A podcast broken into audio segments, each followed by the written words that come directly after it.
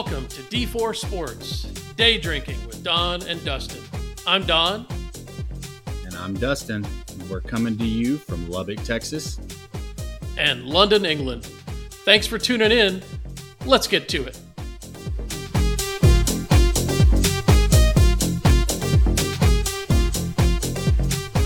Welcome everyone to D4 Sports, episode 10, our 10th episode. Quite a milestone in the podcasting world. Dustin, here we are, 10 episodes in. How are you feeling? It's pretty impressive to get to 10, especially when we don't know how many are listening, who's listening. You know, we just see numbers. It is nice to see that number, I guess, especially since we didn't really know what we were doing jumping into this, but we had talked about it for so long that getting here, I guess, is a milestone in and of itself. Yeah. Well, and I think, you know, hearkening back to last episode, the nice thing is we have episode 218 planned, right? For, exactly. You know, Dungeons and Dragons, baby. Keeping that out there. That's right. We got a long ways to go. It almost hurts my back to think about, being my age, and of course you, newly 40, and having had quite an adventure this weekend yourself, can surely empathize with the back. Yeah, quite an adventure, I would say. Spending 50 some odd hours in a vehicle. Oh, a vehicle? What kind of vehicle would that be? It would be a hearse. So that's a story for another day for sure. But spending 3 days and driving that, far, and it was an adventure, and my back definitely said, hey, you are no longer 20. You are not. Ladies and gentlemen, Dustin spent 50 hours in a hearse, and that's not like some sort of dare, like, being buried alive or something. It just sort of feels like it, right? Right. Yeah. And I don't know if I would have accepted that dare. But here we are. Yeah. So, yeah. Good. And in the event that nobody listened to the earlier segments, Dustin, of course, is a funeral director, so it's not wholly out of the ordinary. Well, I mean, it's out of the ordinary, but anyway, we'll unpack that story, over the weeks to come and whatnot. But Dustin's had a big weekend, so, I'm going to do my best to kind of carry him along through this show. But here we are on October the 3rd, which, for the record, is my sister's birthday, so a happy birthday to my sister, who's a couple years older. Yeah, indeed, a couple years older than me, but she's doing well, and wishing her all the best this day. But so we'll start here in the D4 World Family Pick'em League. Dustin, we tied again. Yeah, we talked too much about it, so I guess we're starting to think alike, which is scary. Well, yeah. But what was the pick of the week that you thought, I'm going to pick the upset, and we both picked it? Was there one of those this week? No, there usually is. To be honest, I tried to follow as much as I could, but I don't know if there was anything that just like flat out stuck out to me in regard to just a random pick or a surprise pick. But I'm looking at it again. We only picked two picks differently this week. I picked Buffalo, and you picked Miami, and I got that. And then I took the Colts, and you took the Rams, and you got that. So there we go. Nothing too crazy. But otherwise, I came out a little bit ahead this week in the in our fantasy picks. My DraftKings, we tied, in the family pickup, but I was up 4-3 in our other games. So that leaves us at current standings, 17-14-2. Dustin is up 3 at this point and continues his 2-game lead in the family pick'em pool. So, there's that. And I would just say to any of our listeners out there, if you like football, get a group of friends together and do a pick'em league. It's really quite a lot of fun, whether you're any good at it or not, whether you know anything about it or not, because frankly, my wife, I love her to death, but knows nothing about football, even though she lives with me. And, she's had 2 solid weeks here in a row. So, I would do it. Well, it can definitely be enjoyable, and especially when you get a group of people that can talk a little bit of trash and take the talk as well. I mean, you can't, give it and not receive it.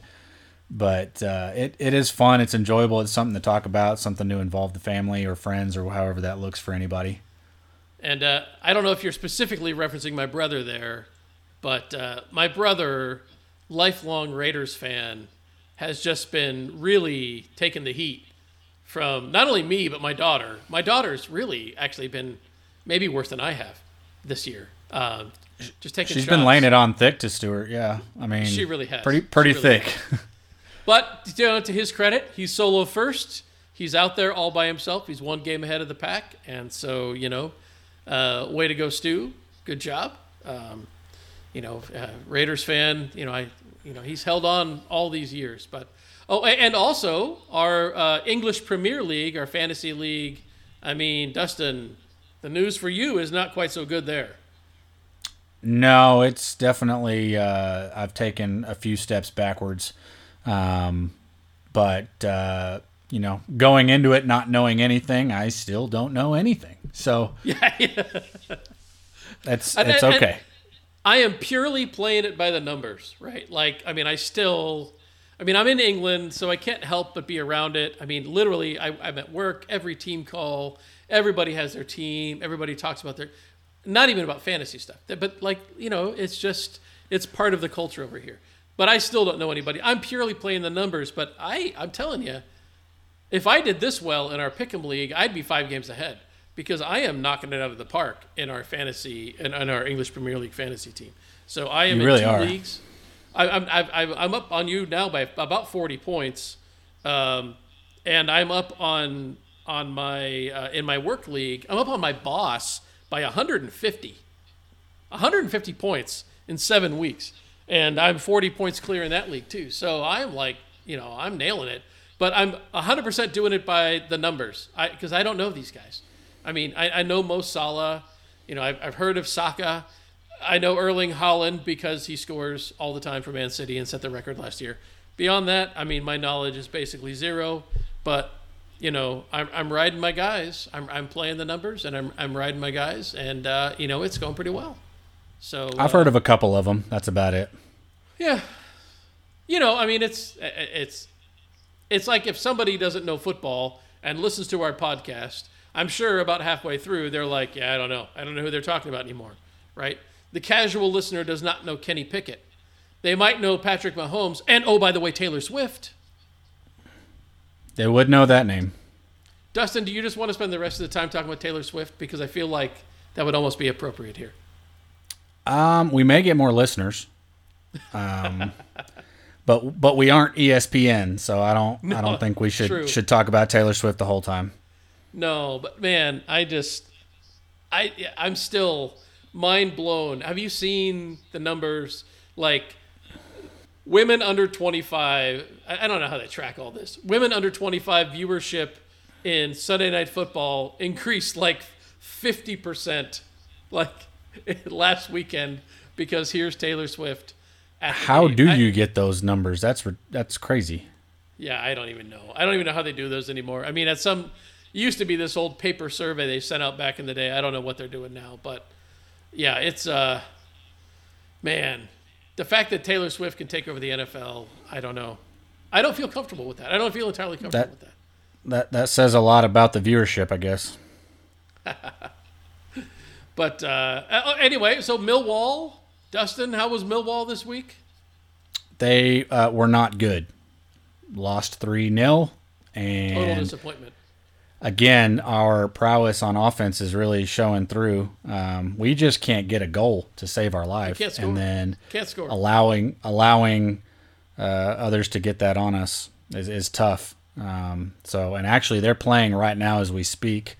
It's 15 minutes in, and it's 0-0. So we'll see how that one ends up. Yeah, we'll keep you up to. And I had forgotten. I forgot that they had a midweek game. That's shame on me. But yeah, here they are. They're playing Plymouth. This is actually a pretty big game because Plymouth's a pretty good team this year. Yeah.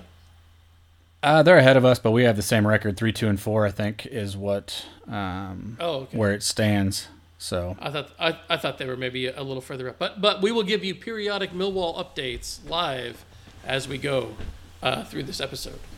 So anyway, all right. Well, that's kind of the sort of home turf, topics. But time for some opening shots. Dustin, do you have any opening shots for this week? I know you spent most of the last few days in a hearse, but. You got anything you want to drop in here? Well, I'll just tell you it was pretty lively the whole weekend, but I tried to make sure that I followed some. I think I'm going to go to football, and okay. It's definitely going to be in regards to betting. And we've talked about this before, mm-hmm. but Patrick Mahomes. Oh, right. We all know Patrick mm-hmm. Mahomes. So I believe that the Chiefs were an 8.5-point favorite, right? Mm. Comes down, they've got the ball, they're up 3. Mm-hmm. And so... I know where you're going with this. Yep, I know exactly where you're going. He has a chance. He takes off running, and there's what? Maybe a minute left, maybe a minute 30. No timeout. Okay. Yeah, no timeouts left for the other team. He gets the first down. They can run the clock out. They don't have to worry about anything. But I think he has an open field to get to the end zone, or fairly open field. But he takes off running. He scores the touchdown. They're going to win anyway because they go up enough to solidify the win. But what does he do? He takes off running and then just slides. Goes down. The 2-yard line. Yep. Goes down about the 2-yard line. If he runs across the goal line, they go up 9, which solidifies the 8.5-point favorite. Yep. So I don't think that in his mind he did it like we think McVay may have done. In his mind, I think he totally just said, I go down here, we run the clock out. It doesn't matter what happens, So, he made the football play in the end, but those bettors were like, you've got to be kidding me. Oh, yeah. Oh, I didn't even know. I was not aware. I mean, again, that was a night game, so over here it runs at 1:30, and I get up the next morning, and I get like the condensed replay, and I watch the replay. But I remember watching that, and he 100% could have scored. I mean, there's no question he could have. He might have taken a hit, so maybe he's thinking, I'll slide down to prevent the hit. But I can tell you, 10 years ago in the NFL, everybody's going in the end zone there. And but no, I was not aware of the point spread. So, nice. Yeah, I'm pretty sure it was 8.5. Yeah. Yeah. I wonder hurting the hearts of many. I wonder if Taylor had a bet on that. Maybe. Kelsey may have whispered in his ear. I wonder if Taylor didn't lay the points and was like, no, I'm not going to see a cover. No, we would never do that to Taylor. We would never do that to Taylor. Is not that kind of girl. That's for sure. Surely not. That's a good one. That's a pretty good opening shot. I've got one for you. Newsflash. Phil Nevin. Do you know who Phil Nevin is, Dustin? I do not. He is the manager of the Los Angeles Angels of Anaheim. Can you guess what his contract status for next year is? Not good. He will, surprisingly, not be returning as the manager of the Angels next year. You're kidding. I know, as hard as that is to believe, that, he had a team that was on the cusp of playoff, glory and getting there. They went into buyer's mode, and then Shohei Ohtani, our boy, goes down, and, lo and behold, they managed to not win almost anything the last 6 weeks of the season, and it was announced today that Phil Nevin will not be returning as the manager of the Los Angeles Angels. And neither will Shohei Ohtani. Well, they have not yet formally announced that, but I suppose we have to at least get past the World Series before the betting begins on that. I would love to see the Vegas odds on that. I would love to see the odds there. Right.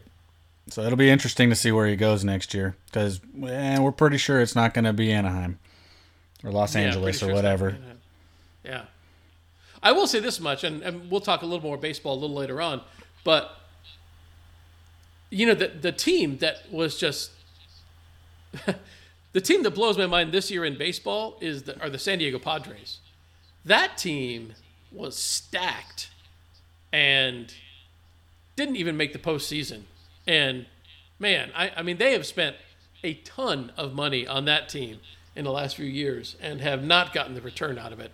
And I am curious because, you know, that's it. Well, I don't know how much more money they have possibly to spend after spending it all on Tatis and Juan Soto and others. But, boy, that one was a real flub. But anyway, side note there. I have one more story. Here's another name I will ask if you know. Do you know Mondo Duplantis? I'm going to say no again. It's a fun name, though.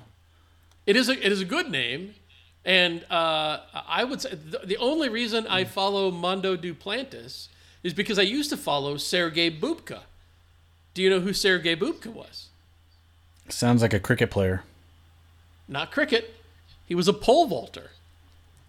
Sergey Bubka, back in the late 80s and early 90s, was an absolutely dominant pole vaulter and just tremendous pole vaulter. And I've always had this kind of strange fascination with the pole vault because it just seems like the hardest thing in the world to do. Anyway, long and short, Mondo Duplantis, 17 years old, pole vaulter, just set a new world record in the pole vault this year at 6.23 meters outdoors, which is 20 feet 5 inches.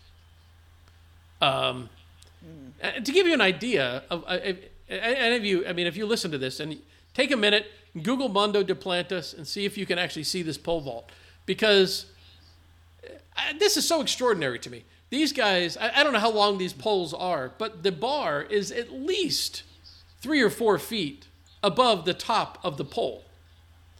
So he goes and he springs into this jump. He pushes himself up off the top of this pole, a full, again, 3 or 4 feet over the top, clears, doesn't even brush the bar, has it by inches, and sets this new world record. And I don't even know. I've never tried. Have you ever tried the pole vault? No, I'm actually scared of heights, so, you know, yeah, well, probably need to stay away from that. I'm not sure how high you'd get, but... Yeah, I never really tried it either, and it was one of those things. Well, you were a high jumper, so you know we have that established.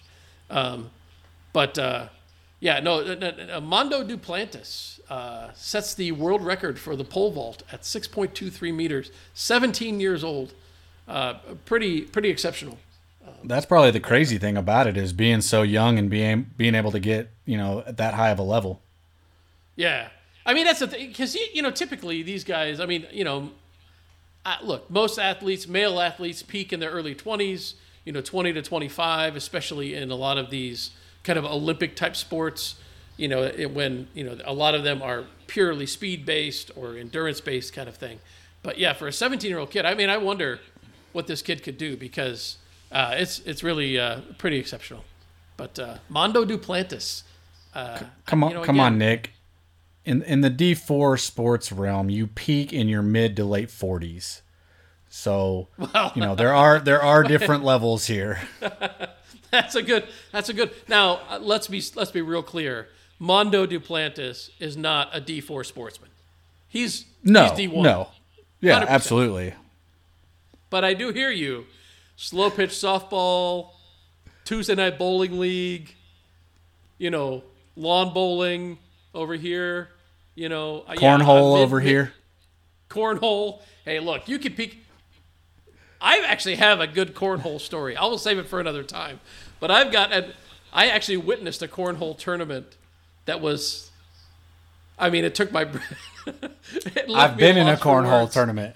Oh, we found a new segment. Maybe episode 14, cornhole. We'll. we will explore the beauties of cornhole. But I think for now, we're going to leave that as our opening shots for D4 Sports for this week.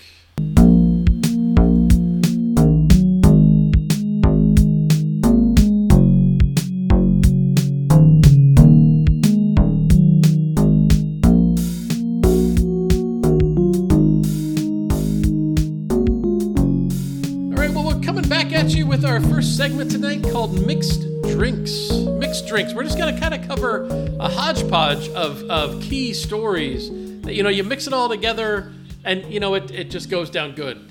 You know, kind of like, well, Dustin, what are you drinking right now? I forgot to ask you that in our opening segment. What are you drinking tonight? It is a blueberry pomegranate sparkling water. That sounds like a hodgepodge of throwing flavors together and hoping it goes down well. It's going down. Well, I'm not sure about, but it's going down. Well, let's face it. 50-some-odd hours in a hearse, what's going to go down well? Over on my end, you know, I am keeping it straight with Jim Beam, a standard American classic represented here over in the United Kingdom. But I want to start with a truly international event that we had this last weekend, the Ryder Cup. The Ryder Cup in golf was this last weekend. Dustin, did you catch any of the Ryder Cup?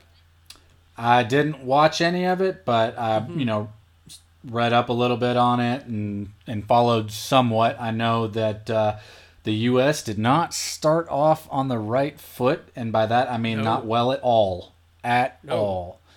Was there a story or something about players being sick or something? You know, just to kind of... Make them feel better? I don't know. I mean, yeah, there was some theoretical idea that maybe there was some mild sickness that went around. But, yeah, boy, for those who don't know, the Ryder Cup happens every other year. It's the United States against Europe, basically, or kind of the rest of the world, but pretty much all Europe. And it's a three-day tournament where they go out and they play lots of different formats and match play. And it's... You know, it's a very different environment than most golf tournaments, right? Because whichever side hosts, I mean, there's, you know, very raucous fans that really get into it because, you know, it's not just rooting for one player. It's rooting for your country or, you know, your all of Europe, essentially, when you're rooting for it together. And this year it was in Rome, in Italy. Europe hosted. And, I mean... I've played golf with a few times over here with several guys in the UK, and I went and actually played last week just before the tournament, and I'm telling you, these guys were like, Europe has no chance. They were just thinking, I mean, frankly, on paper, the American team was significantly better than the European team, and Europe just trounced them. Went out in the morning session on Friday and swept 4-0, and basically you have to get 14 points, 14.5, I guess technically, to win, to win the tournament. You know, because there's like 28 matches or whatever, 29 matches, and Europe just trounced them. And but that wasn't even the interesting part of the story. I mean, Dustin, I know you had said you heard some things about the Ryder Cup. Did you have any interesting stories that you had followed particularly, or? I think for me, the thing I paid attention to the most, and it wasn't a ton of it, but Ludvig Åberg from Sweden got asked to be on the Ryder Cup, which is a big deal in and of itself just to be asked. But he turned pro just recently. Yep. And the reason for me to follow that name is he's a Red Raider. So he went to Texas Tech, but he is from Sweden. So following that a little bit, just due to the fact of being a homer here and being a Tech fan and knowing that you've got somebody to follow. It'd be like Texas fans following Jordan Spieth. It's just, you know, you kind of follow the guys that you hear about and know about within your community. But I know he played well. I don't know how well, but I know he played fairly well. And especially for being so young and turning pro so recently. It just kind of says a lot to his ability, I guess. Yeah, and you know, to be honest, I mean, most rookies never get asked to be on the Ryder Cup. I mean, your Ryder Cup are typically your, you know, your top. I think like the top. I think there's 12 guys on each team, and the top six automatically get in, like in the world rankings, automatically get in. And then you have a captain, and then he makes choices. And of course, this year was all interesting because of the LIV golf thing, and Brooks Koepka for the U.S. played, even though he's a U.S. guy, a LIV guy. But Europe didn't choose any of the LIV golfers to play on their team. And so Auberg gets chosen, and he's been described by some as a generational talent. Like, he's that potentially that good. And he went out and he played really well. So here's the thing that gets crazy, right? So the stories that happen early on, I mean, obviously Europe goes out in the opening round on Friday, sweeps, runs the table, dominates the U.S. in the opening. And then, of course, all the stories start coming. Well, the United States and you know, the U.S. and Europe, they each wear a set uniform, and Patrick Cantlay doesn't. And so now, for those who don't know, Patrick Cantlay is right now one of the most despised guys in golf because he plays so slow. And I mean, there were videos going around this summer of him, and basically, like, people are like, this guy, he's playing 5-hour rounds of golf. I mean, people are going nuts about Cantlay. Well, Cantlay doesn't wear his hat, right? So the whole U.S. team is there for the team picture, and he doesn't wear his hat. And the story is that Cantlay doesn't wear his hat because he prefers not to wear a hat. Well, he wears a hat on the PGA Tour because he gets paid to wear a hat. But the story is that he's like, I'm not getting paid to wear this hat. I'm not wearing this hat. So he doesn't wear the hat. And so that becomes a story in itself, right? It's like, well, dude, really? Like, you're not going to wear the uniform because you're not getting paid to do it. And Dustin, I got to tell you how brilliant the European trolls were, right? The second round, the second day, he's coming up to the 16th hole. Cantlay comes up. All of the fans take off their hat. They start waving their hats at him, and they start singing, "Hats off for your bank account. Hats off for your bank account." They like make up this song to troll Cantlay as he's coming up the tour. So that's great trolling. I mean, that is grade A trolling. And that gives you a flavor for what this is like. Well, it gets better than this, right? So Cantlay comes up at the end of his second round, and he actually makes like 3 straight birdies to win his match. And so he comes up on 16, 17, 18. He makes a huge putt on 18 that now puts pressure on Rory McIlroy. Well, his caddy, Joe LaCava, who's one of the most seasoned caddies on the PGA Tour, he's been around forever, Cantlay makes the putt. Cava stands on the green and just waves his hat around as all the American fans cheer. And he stays there, and then he walks right in Rory McIlroy's line. He steps in his putting line and waves his hat. And Rory goes up to him and is like, I mean, you don't know exactly what he said, but basically, "Hey, man, get out the way," right? At which point, LaCava kind of walks away. And then Rory goes back to line up his putt, and LaCava goes back to him and, like, gets up in his face while this is the caddy for Patrick Cantlay, getting up in Rory's face while Rory has to make this putt to have the match, right? So you get what the heck? I mean, a caddy getting involved in the match. And then they literally get into an altercation in the parking lot afterward. Like, Rory starts yelling at Joe LaCava, and then Shane Lowry, a British golfer, comes over and, like, breaks it up. And, like, I mean, this is crazy. This is like extreme golf. And this is a gentleman's sport. No, it wasn't this weekend. Well, right. And so 2 years from now, it's going back to the U.S. and it's going to be held at Bethpage Black in Long Island, right? Okay. And yeah. So people are already tweeting, you know, oh, just wait and see what's coming for you in 2 years at Bethpage. So, like, it's on. And I you know, I think for the game of golf, I love it. I just love it. It could be good. It could be good. It's crazy stuff, right? Because, like, you never think that golf is going to get intense and fiery. But, man, these guys were just going at it.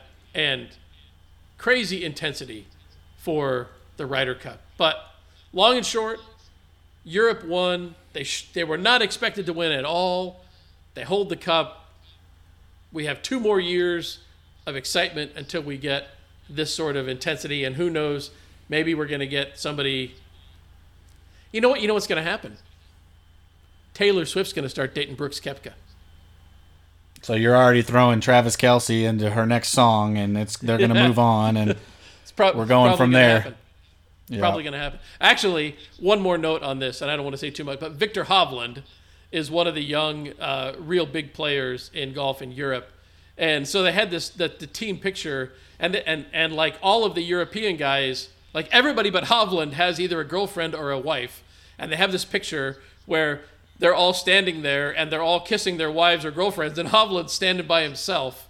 So then they took a picture with Hovland laying on the green, surrounded by all the ladies, all of the wives and girlfriends of everybody else on the European team, and he's holding the trophy with this great big smile on his face. And it's just like the classic picture of all time. Man, this was the best golf weekend of the year. It beat the Masters. It beat the U.S. Open. It was everything. Very nice. Ryder Cup. All right, we're going to move on because I could talk about this for far too long, and I'm sure D4, we always look for new angles on D4, and I can't just come straight in on golf. So, Dustin, NBA news, what do you got? Anything exciting in the NBA this week?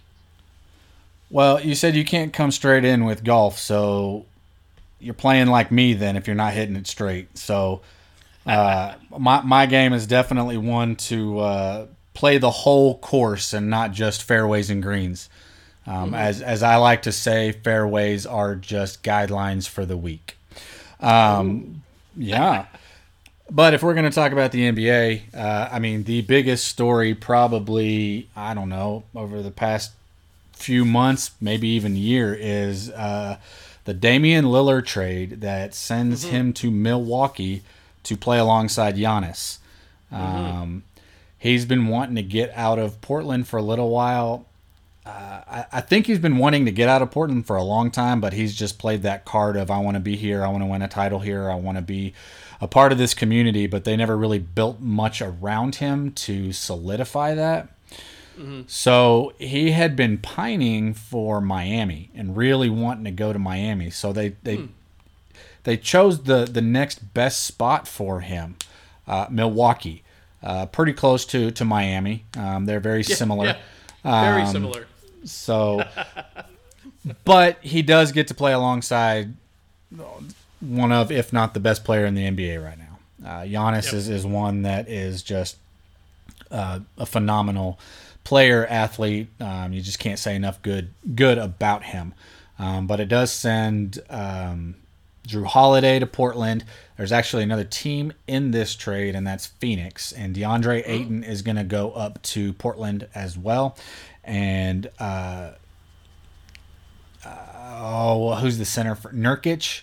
Is going to Phoenix from Portland. So there's multiple players involved in all this, and but that is the big news for sure. Another big news is Harden did not sign with the 76ers or show up to the first day of practice and things like that. So he's probably not going to be wearing a 76ers uniform this year. Mm-hmm. Okay, so let's unpack this a bit. So you are a Phoenix fan. So how does this trade? How do you feel about this trade? Are you like thumbs up, thumbs down? What are you on this trade? I think DeAndre is a great player. They have had some issues between management and Ayton over the past couple of years on extensions and playing time and how he plays in the playoffs versus the season. So I think just to kind of get all of that out of the way, new coach and Frank Vogel being there. I think it's going to be interesting to see how that all plays out. But the center coming down from Portland is good too, so I'm excited to see that. But we also got Bradley Beal from Washington with St. Louis guy. So you got Beal, you've got Kevin Durant still, you've got Devin Booker who's still there. So at this point, I don't know if there's enough basketballs to go around, but we'll just kind of see how this plays out. You know, you've got a bunch of big names, but what does that really mean in the grand scheme of things? And that's kind of what the NBA has turned into in the last decade, right? Is throw the big names in a pot and hope they can work. I mean, is the Dame Lillard and Giannis? I mean, is that just the next iteration of super team, or do you think they're complementary in basketball?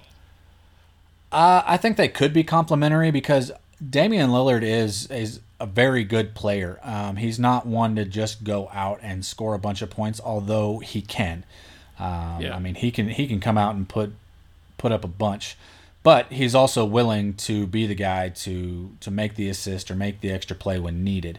They've still got Khris Middleton. They've still got Brooke Lopez. So they've got some other guy. And Khris Middleton he can get you 22, 7, and 5 a night, which is pretty impressive. But right now he's going to end up being the third guy in all of this, where he has been the number two for a long time. So it'll be interesting to see how all that works out. But, I mean, you still got Denver. They're going to be really good this year as well. And, I mean, it's Miami's still going to be good. They weren't expected to be what they were last year, but, I mean, with Bam Adebayo and Tyler Hero and Jimmy Butler, they've got some good pieces as well. They play a different style than most of the NBA. They're more about defense initially than offense. But then you've got Boston, who is interesting because they're young-ish, but they've got some superstars that could really take them to the next level. They just haven't gotten over that hump yet. So it'll be interesting to see what the NBA is this coming year. I know we will eventually get into all that, but that's just kind of what I'm seeing right now. Yeah. So let me ask you this. If Damian Lillard had gone to Miami, does that make them the favorite? I mean, in your 30-second estimation, the Damian Lillard trade, does that shift the balance of power in the NBA or no? I don't know if it shifts it because Milwaukee was such kind of a powerhouse anyway. Miami, I think they would have had to give up more than they needed to. Milwaukee had the pieces to give up to still be a good team. I don't know if Miami had those pieces. It may have been Tyler Hero, Kyle Lowry, but Kyle Lowry's kind of on a downhill trajectory. So Milwaukee was a better fit in the sense that they could give up more and still have a solid team surrounding Lillard and Giannis versus what Miami, I think, would have had to give up to still be a contender in the East. Gotcha. All right. Well, we'll keep our eye on that. Yeah, and like you said, I mean, obviously, NBA. I remember I saw something last week that is like 30 days to the regular season, and I'm like, wait, Christmas is more than 30 days away, so I didn't know what they were talking about there. But typo. yeah. But I know they are coming on strong. And real quick, and I kind of had initial plans to talk more about this, but obviously baseball postseason starting tonight. Right? You got it. And we kind of ran through some scenarios last week, and the Mariners didn't make it happen, right? They ended up on the outside there. They did, and Houston actually ended up tying with the Rangers but had the tiebreaker, so that sent the Rangers into the wild card and the Astros winning the division. And actually the Rangers are up 1-0 on the Tampa Bay Rays in the middle of the second right now. Oh, they've already started. Okay, excellent. They have. And it's and just so that you're aware, it's almost halftime and it's still 0-0 for Millwall. All right. Thank you very much. Thank you. I appreciate the update. And, again, following up on what we said last year, end of season stats now, they did indeed. We had nine players that batted over 300 this year. But I think what was most surprising to me was if you go down to people batting over 290, there were only 12, meaning there were only three players that batted between 290 and 300. And just to put that in perspective, in 2018, 5 years ago in baseball, there were 32 players who batted over 290 for a season. This year, there were 12. It's gone down, obviously. We will definitely come back to baseball at some point, but yeah, you know, hey, look, the Major League Baseball playoffs are always exciting. It will be interesting to see if the pitch clock kind of changes up the feel of the game, particularly in those later innings. But, you know, we're just getting underway, so we'll track that for you. And I will say real quickly on that note is I don't know how much involvement, you know, baseball is going to get. I know it's the playoffs. I know people watch. But at the same time, I think you had sent me something the other day that was like it's been, 30 years since either the Cardinals, the Yankees, and the Red Sox have been in the playoffs itself. So those are your big market baseball teams. Yep. So it'll be interesting to see how all of that plays out. I know there's still some big market teams in there, but those are your three that people follow on the regular. Do you have anybody in the Northeast this year? I don't think anybody. Did Baltimore? The Phillies? That's pushing it to call it Northeast. But, yeah. I mean, the Orioles are a great story, to be honest. I mean, they probably deserve a little more attention than we get. I mean, I was pretty close to Baltimore this weekend. I would say that's northeast from where I'm at. So okay, from Lubbock, I will acknowledge that indeed you are northeast. And just to capture the global flair of this podcast, I did mention last week that the Rugby World Cup is going on right now, which is kind of a big deal over here, and. You know, it's very much like the Soccer World Cup where you've got pool play, you've got round-robin play to start. They've got 4 pools of 5 teams. But I just want to, you know, talk to you, you know, and basically like the top 20 teams in the world get into this, you know, national teams. And Namibia comes out. They lost to Italy 52-8. They lost to New Zealand 71-3. They lost to France 96-0, and then lost to Uruguay 36-26. They kind of stepped up. Not to be outdone, Romania comes out and loses to Ireland 82-8, to South Africa 76-0, and to Scotland 84-0. And oh, by the way, Chile loses to Japan 42-12, to Samoa 43-13. And to England, 71-0. Man, putting up points like the New York Giants. Yeah, whoa.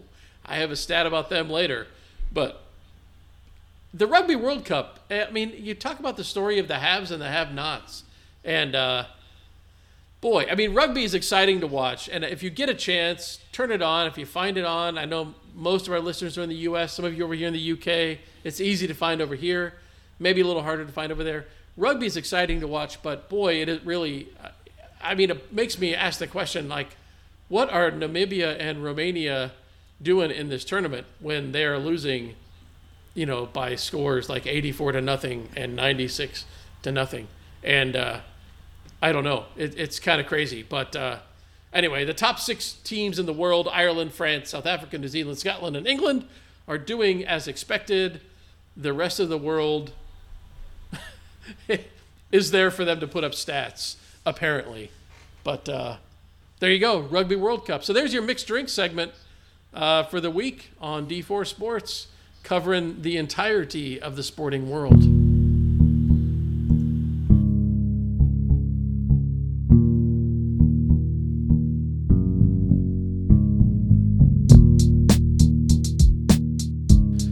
So, Dustin, there's all sorts of great sports out there that we can fill our time with.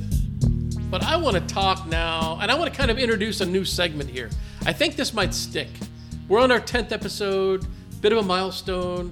But I think this is a D4 Top 4, right? And I think that might work. And I want to give it a shot here. And I want to go with the Top 4 sports for drinking. Top 4 sports for drinking. So, and I don't mean obviously drinking while you're playing. Although, you know, some sports, as we'll kind of get into, you know, you could. But I'm thinking here primarily of like top four sports that, if, you know, if you're going to watch or you're going to consume, you know, what are your top four sports for drinking? And I want to throw a couple of ideas out there. First, frankly, I want to start with some honorable mentions first, right? Some that I was thinking through, and I'm thinking, you know, this, and I'm thinking number one, horse racing, because number one, you know, the races go all day and it's gambling. And, you know, if you get to like the Kentucky Derby, you even have like, you know, your own designated drink, like the mint julep, right? Like the julep. Yeah. But to be fair, I don't have enough experience with horse racing to be able to know for certain, but I have a feeling the guys who go and, you know, bet on the ponies all day, I'm guessing they're kind of drinking all day. So I could see that one. Another honorable mention, bowling to me is a big contender, but bowling's pretty much a leisure activity. So I don't know that I can fully, and it's not much of a spectator sport. Not many, I mean, yes, the PBA, there are some people who go and watch, but, you know, generally speaking, not too many. And I also had slow pitch softball in here, right? Because look, I played some slow pitch softball as an adult, and I can tell you there's some pretty serious drinking that goes on in slow pitch softball. But nobody watches slow pitch softball, right? Like, I mean, wives who get drunk along and like Jimmy next door who has nothing better to do with his time comes to watch your slow pitch softball match. Other than that, that's about it. Right. And then I had two that I disqualified for various reasons. Number one, baseball. And I disqualified baseball not because you can't drink at baseball, because obviously, you know, the national pastime, you have a beer, but they stopped selling beer in like the seventh inning now, right? They closed. And I will 100% caveat this, because this will 100% be featured on another episode of D4 Sports, because the ultimate D4 Sports night happened on June 4th, 1974. Do you know what that was, Dustin? No, it's before my time. 10-cent beer night in Cleveland. And let's just say it didn't go as expected, or maybe as hoped. Or it did, and well, then they had to shut it down, way, I'm guessing.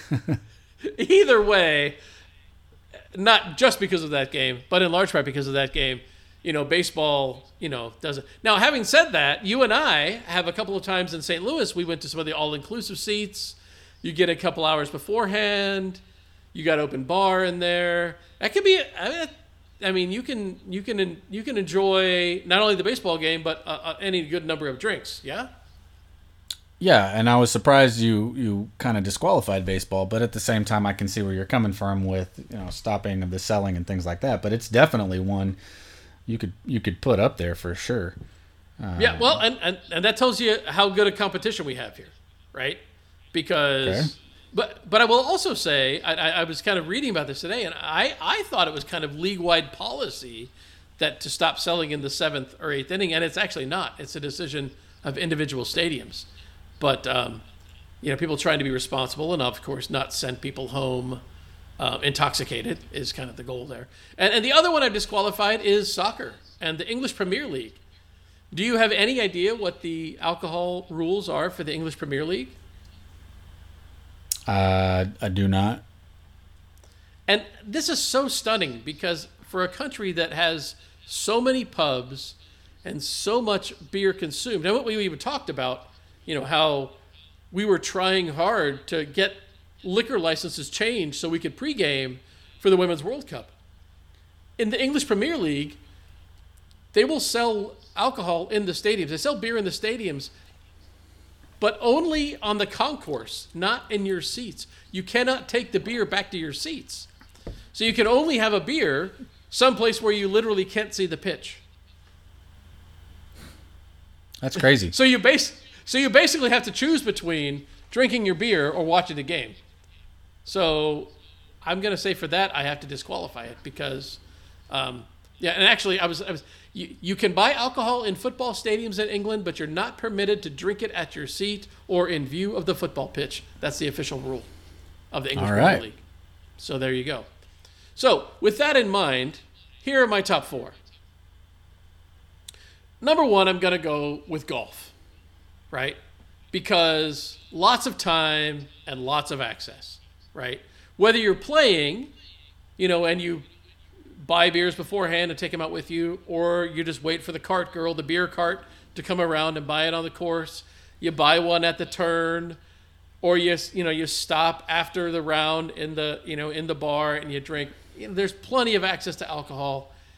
And if you're just watching, and you buy tickets to go to a PGA tournament, and you're on the course for 8 hours and you're just walking around all day, unlimited access, unlimited time, basically. So I kind of got to put golf up there as one of them. Number two, I'm going with cricket. And I'm going with cricket because, simply put, it's all day long, right? Test cricket. They literally play 5 days, and they play all day long. The matches could go an indefinite amount of time. Like baseball in that sense, except that literally they're planning to play for 5 days. And this is where I will name drop. As we were planning this podcast, as we were getting ready to get started, I went and I met Tom Holland, who hosts one of the world's greatest podcasts out there, The Rest is History. And Tom Holland, and I dropped to him, I said, hey, we're going to be doing a podcast, my brother-in-law and I. He asked what it was about, and I said, sports and drinking. He said, great angle. He said, cricket is the perfect example. He goes, because where else can you just start drinking at 10:30 in the morning and drink all day long, and nobody even thinks anything about it? Now, to be fair, I've never gone to a cricket match. But Dustin, when you come to London, you see what I did there. I did. When you come to London, we will take in a cricket match, and we will firsthand explain. Now, number three, I'm going to go to football. Why do you think I'm taking football, Dustin? I mean, there's multiple different reasons, I'm sure. For me, with football, the first thing that comes to mind, if we're talking about drinking, is going to be college football. You're tailgating, you're pre-gaming, there's so many different angles, especially with college football, that you can take. And then with the NFL itself, and then it feels like every other commercial when you're watching football is a beer commercial anyway. And it's just, there's so many different angles with football itself that you could be a part of, I guess. Well, and that's exactly right. But and I would say you're selling short the NFL tailgating experience, right? And this is I haven't been to Buffalo before a game, so I can't really experience the fullness of it. Yeah, it's not just Buffalo, to be honest. I mean, and I'll go back when I was a kid. We had season tickets to the Raiders games back in the early '80s, and we would go tailgate every game. We'd show up at 10 or 11 a.m. and we would, I'm 10 years old, so I wasn't drinking beer. Everybody else was, right? And people were spraying each other with beer. And also, I have crazy memories of that time, even when I was 8, 9, 10 years old. But, there's really, Kansas City is famous for these guys barbecuing in the parking lot. And, yeah, football shows up. And, and this is one of the beauties of football. We talked about fantasy sports earlier, and they do fantasy baseball, but the challenge with fantasy baseball is it's literally every day, right? Or basketball, they play every 2 or 3 days. Or hockey, they play every 2 or 3. Football is once a week. So it's an event for every game. And, you get 8 home games, maybe now they got 17 games, so maybe 9 home games a year. So it's not, 180 game commitment. It's not, 3 times a week. It's once a week or maybe once every other week, and they show up. And so the tailgating, yeah, absolutely a big deal, right? And and interesting you bring up the college thing, because I was looking at this, and I remember back in the day being a Cal fan. I did go to a few Cal Bears games. And I remember going to the Cal Bears games, and they didn't sell alcohol in the stadium. And so all the fraternities would line up outside the stadium on the walk into the stadium, and they'd all basically just have kegs set up, and they'd just be selling you beer out there on the way into the stadium because you couldn't buy it there. But now, in the last 10 years or so, most college stadiums actually do now serve alcohol in the stadium. But there's a few that don't. Famously, maybe of the major teams, Georgia does not sell in their stadium for some reason, whatever. I'm not sure 100% what their decision is, but generally speaking, most college stadiums you can now buy beer. But yeah, football, you know, the pregame and the tailgate aspect, I think kicks it to another level that pushes it kind of beyond your baseball and your other experience. And this is another reason why the English Premier League is disqualified, is because public transportation in the UK, there are no parking lots at the stadiums. So there's no place to tailgate. You literally just kind of get off the train, you get off the tube, and you're like in the stadium. There's no parking lot there. But I'm going to go number one. Dustin, I'm going to give you a guess here. What do you think I'm going to go number one sport for drinking is? Hockey. I am not going to go hockey. Oh, man. And it's not because hockey fans don't drink, because they do. They do quite a bit. And, you know, and I was looking at hockey, but I'm going to go NASCAR. Okay. And the reason I'm going to go NASCAR, there's two reasons. Number one, again, you're all day out there, and, you know, you're out there in the hot sun, and what's better than a Coors Light in the hot summertime, right? When you're out there in the infield and you're watching your guys drive and turn left and all these things. But NASCAR basically owes its existence to prohibition. Yeah. I don't know if you, and I didn't know this, and this is something I learned, you know, as I was researching for this podcast. This literally comes from the Winston Cup website, that basically NASCAR owes its roots to bootleggers back in the 1930s. So as the you know, in America, one of the few countries to ever try to actually outlaw alcohol, didn't manage to, of course, squelch the desire for alcohol or the distribution of it. So they start, you know, souping up cars to basically avoid the police. And it was, and again, I'm pulling this straight off of the Winston Cup Museum website. Henry Ford's V8 engine, introduced just before the end of Prohibition, helped bootleggers continue evading the law after 1933. And it was actually during Prohibition that people started to turn up to watch cars race, because you had people that were souping up their cars for the purposes of evading the law, and they started racing. And this eventually contributed significantly to the concept of stock car racing, and thus NASCAR as we know it. All right. So it's not merely seeing Bud Light or Bud on the side of a car, or Coors Light, the Silver Bullet, or whatever, what have you, but NASCAR basically owes a significant piece of its existence to drinking. I think the most impressive thing to me out of that whole story is that you consider it a sport. Wow. Shots fired on that one, right? Yeah, it is. Yeah, it is. Man, I mean, look, I just hurt the South on that one. Yeah, you did. But I mean, we had Sam on a couple of weeks ago talking about Formula One, and if you're going to consider any auto racing a sport, all auto racing has to be a sport, right? No, and I do consider it a sport. I mean, my father-in-law was a big NASCAR guy, and he followed it, had his favorites and things like that. So I just say that tongue in cheek, just because I know, you know, some people have that debate on, well, is it a sport? You know, whatever. Yeah. But that's why I say it is just to kind of to poke fun and have a little bit of fun with it. Yeah. So I don't know. That's where I'd go. And I know, you know, this is something, Dustin, you spent, you know, 50 some odd hours in a hearse. I spent time thinking about what are my top four sports for drinking. Maybe you can come back and you can give me some counters in the weeks ahead.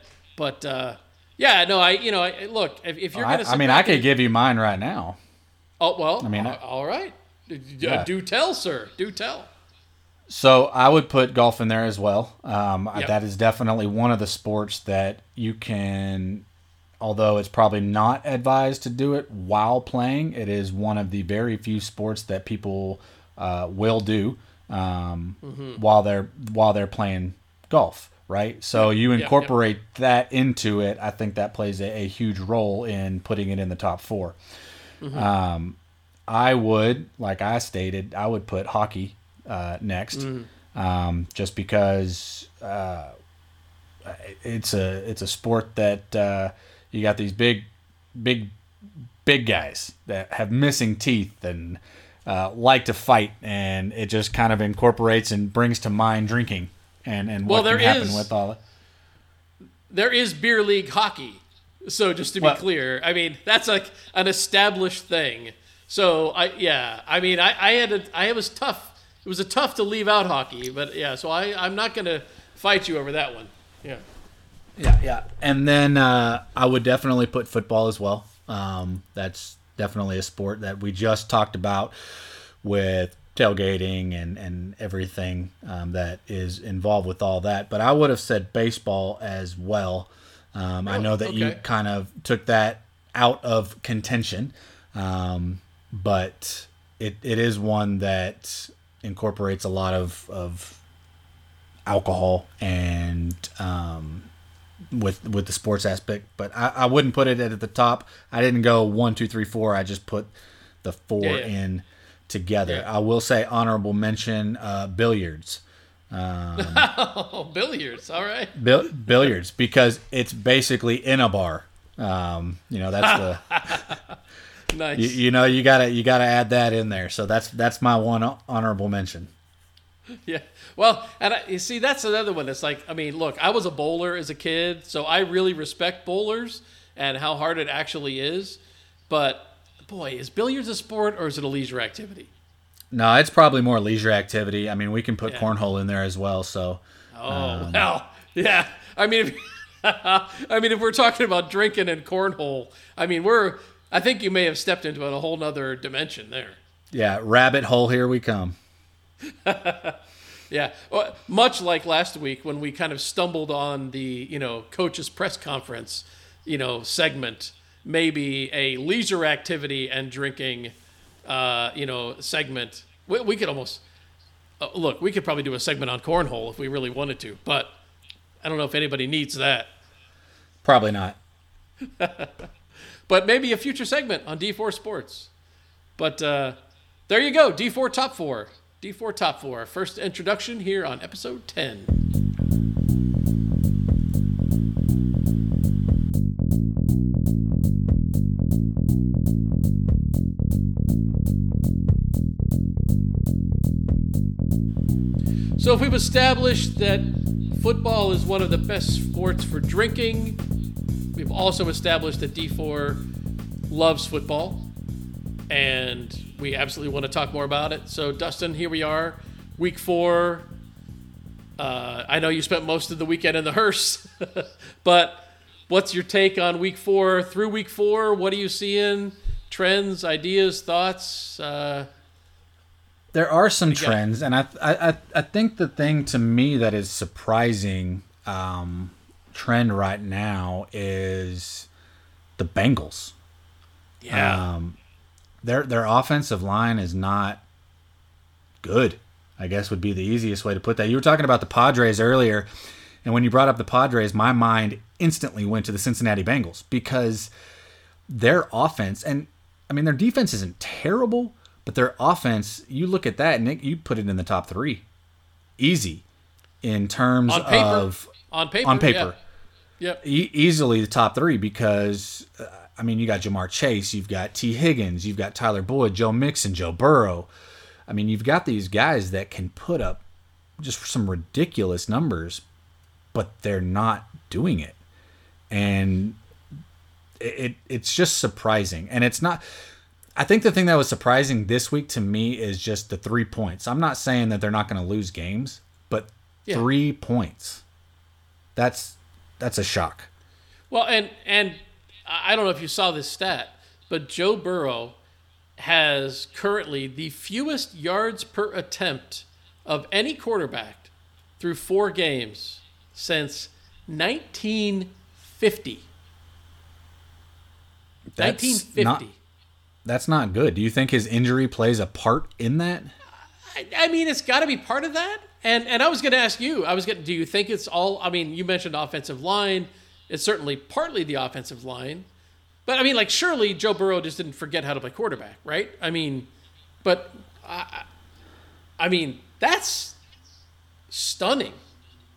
I don't know. I mean, he didn't forget how to play, but at the same time, you got to think, decision making. I don't even know where to go with all of it. It's just surprising to me to go from where they were last year to where they are in the first four games this year.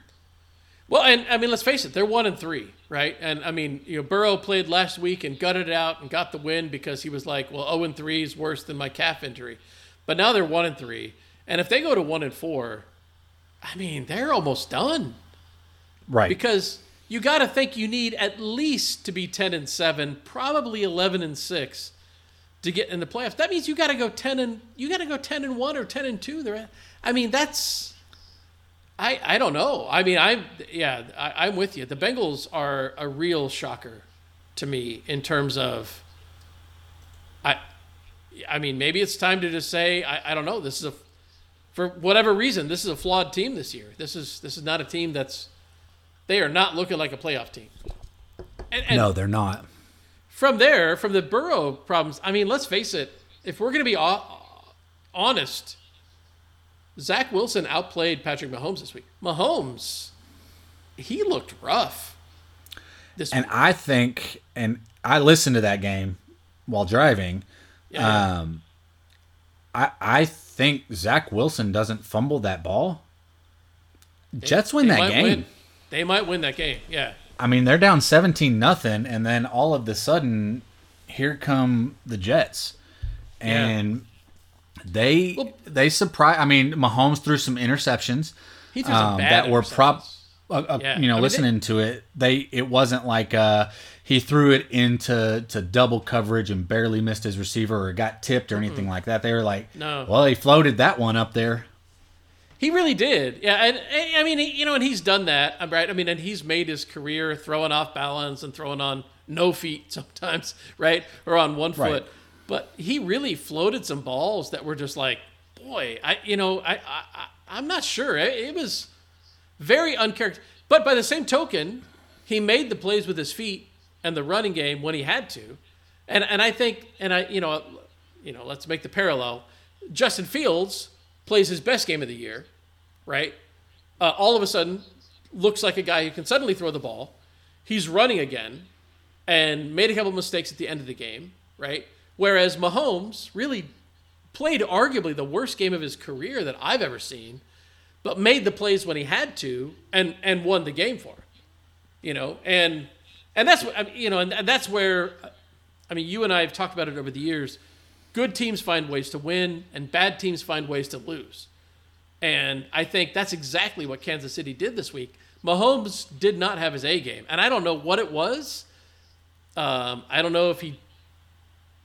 I don't know. I mean, it was uncharacteristic. I was watching it going, what is he doing tonight? Because he was making throws that didn't look like himself. But long and short, they won the game. And there you go. Right. And I think Kansas City, and I said it last week and I'll say it again, I think Kansas City's defense, I mean, unless they take a big step backwards, that might be the difference maker in the league this year, I think. I mean, because they're playing significantly better in the early part of the season than they did last year.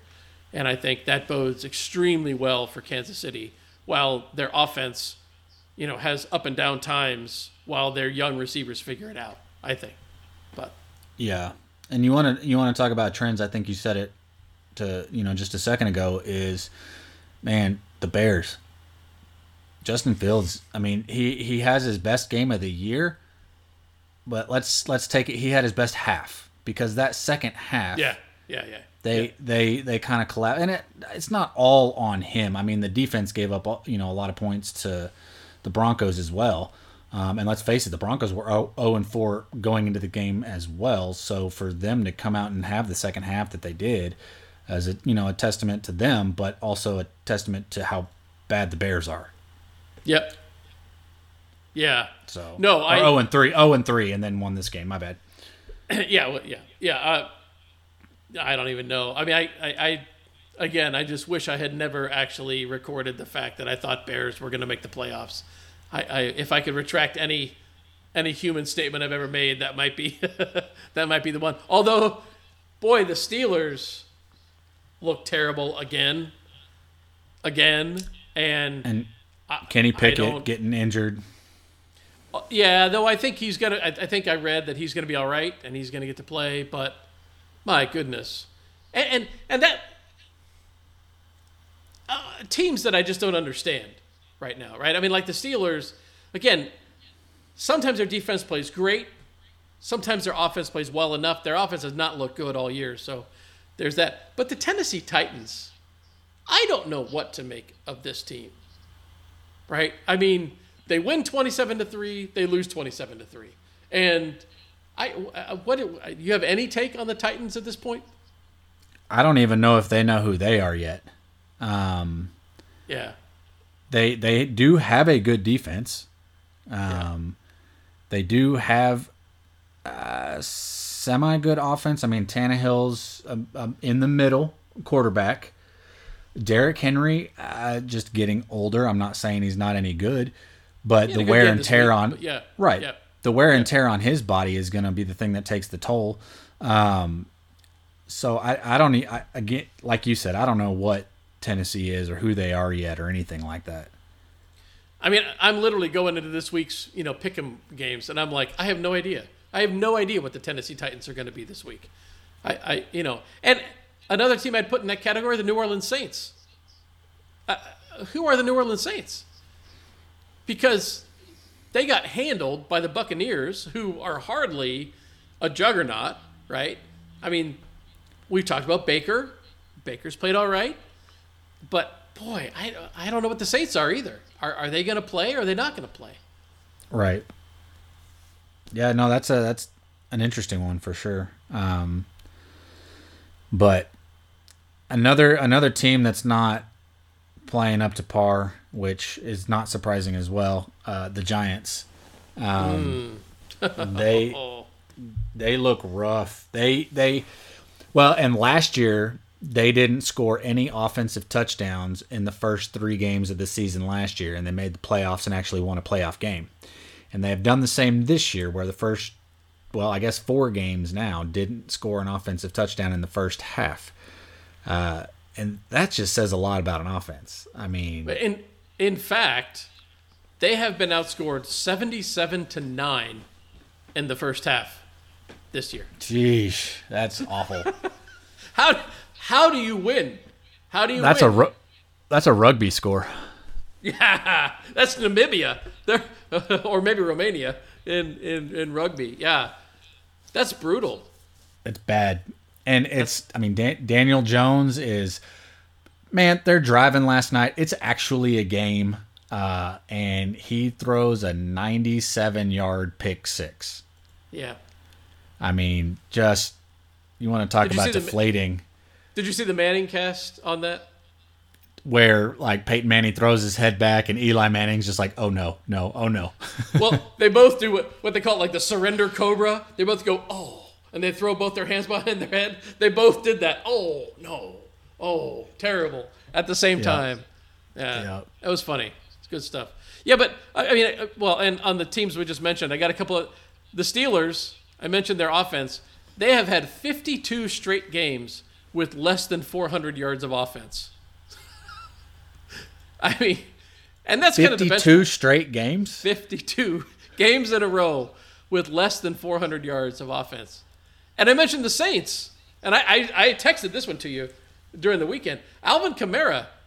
Kamara catches 13 passes for 33 yards. I mean, what is that? How do you even – and I saw this stat that somebody posted. That is fewer yards than anybody ever had with 13 catches, obviously, right, by 79 yards. Wow. Because how do you catch 13 passes for 33 yards? What – I mean, That's you'd think you'd break a tackle at some point and get 8. I mean something. That's just incredible. Just incredible. So, all right. So NFL, in your mind, most important win of the week or biggest win of the week or however you want to phrase it? I think there could be two. Okay. And for this week, I think one is going to be the Lions over the Packers. I know the Packers aren't the same team that they have been in the past, but neither are the Lions, which is a good thing for them. Yeah. It's definitely one that shows that their trajectory is in the right direction. I mean, they went into Lambeau and won. That's a hard place to play, even if you are playing Jordan Love and some guys that you don't even know their names. Jordan Love is your boy, right? He's one that I said will have a good season. I didn't say that they'd win it all. So we're still hanging on to that. I do think that was a big win in just more of a, not really moral victory, but in the sense of what the past decade has been for the Lions. It is a big win. And I think another big win or a statement win is Buffalo. That's the one I got. Yep. Is they're playing a team that just dropped 70 points, and I know it was in Buffalo, but Josh Allen basically just kind of took over the game. 4 touchdown passes. Stephon Diggs caught 3 of them. He has a rushing touchdown. I think they definitely tried to make a statement this weekend. Yeah, no, and they handled Miami. I mean, they really did. They laid it on them. Miami was really never in that game. And the thing about that too, though, is that could be because we know that Miami is still good. They're gonna be good. So that may be one of those games where it's like, hey, we needed that to get us where we need to go. But at the same time, they still got it handed to them. Yeah, they sure did.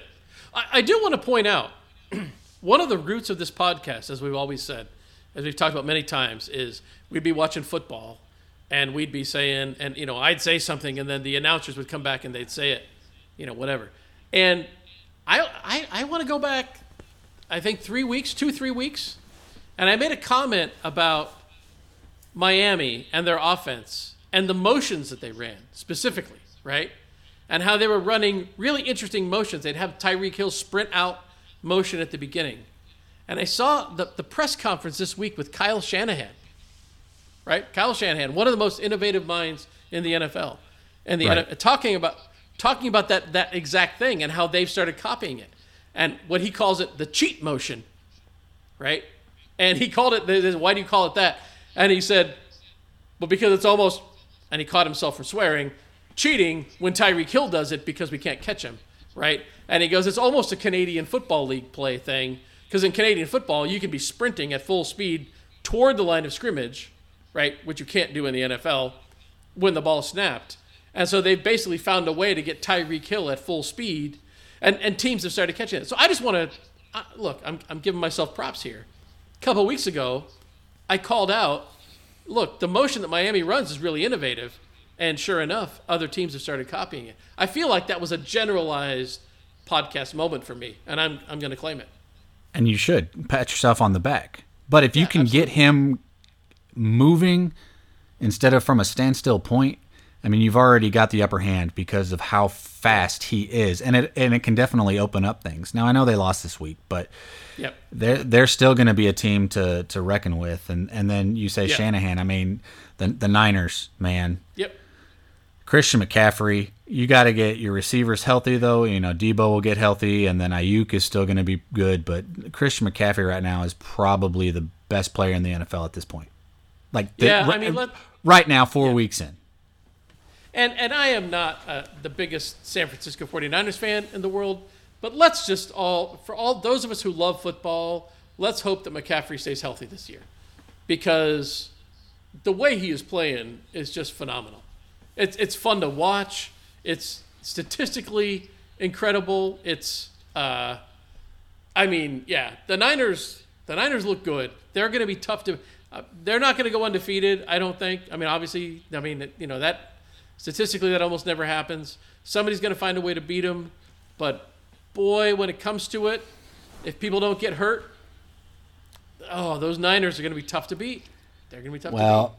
Well, the Niners do have a good game for this weekend.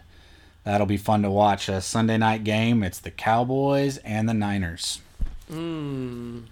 So I don't, and I'm not saying the Cowboys are this juggernaut, but at the same time, they're not a rollover either. No, not at all. And so it's going to be interesting to see. Now I know Diggs, you know, season-ending injury and all that really hurts them, but it will be interesting to see this game just to kind of see where the Niners really are at. Yeah. Well, and I really appreciate the fact that you didn't take a cheap shot at the Patriots there after the Cowboys game last week, because that was terrible.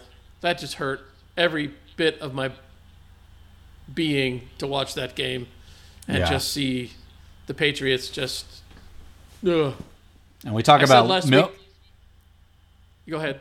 Yeah. Oh, I was just gonna say we talk about Millwall not having much of an offense, but the Patriots Millwall offense might score more than the Patriots this year. Well, they have Millwall is up 1-0, so there you go. But then the Patriots are going to rely so heavily on their defense. And like you said earlier, they've got two injuries now on their defense that could just really bring something to the team that they don't want.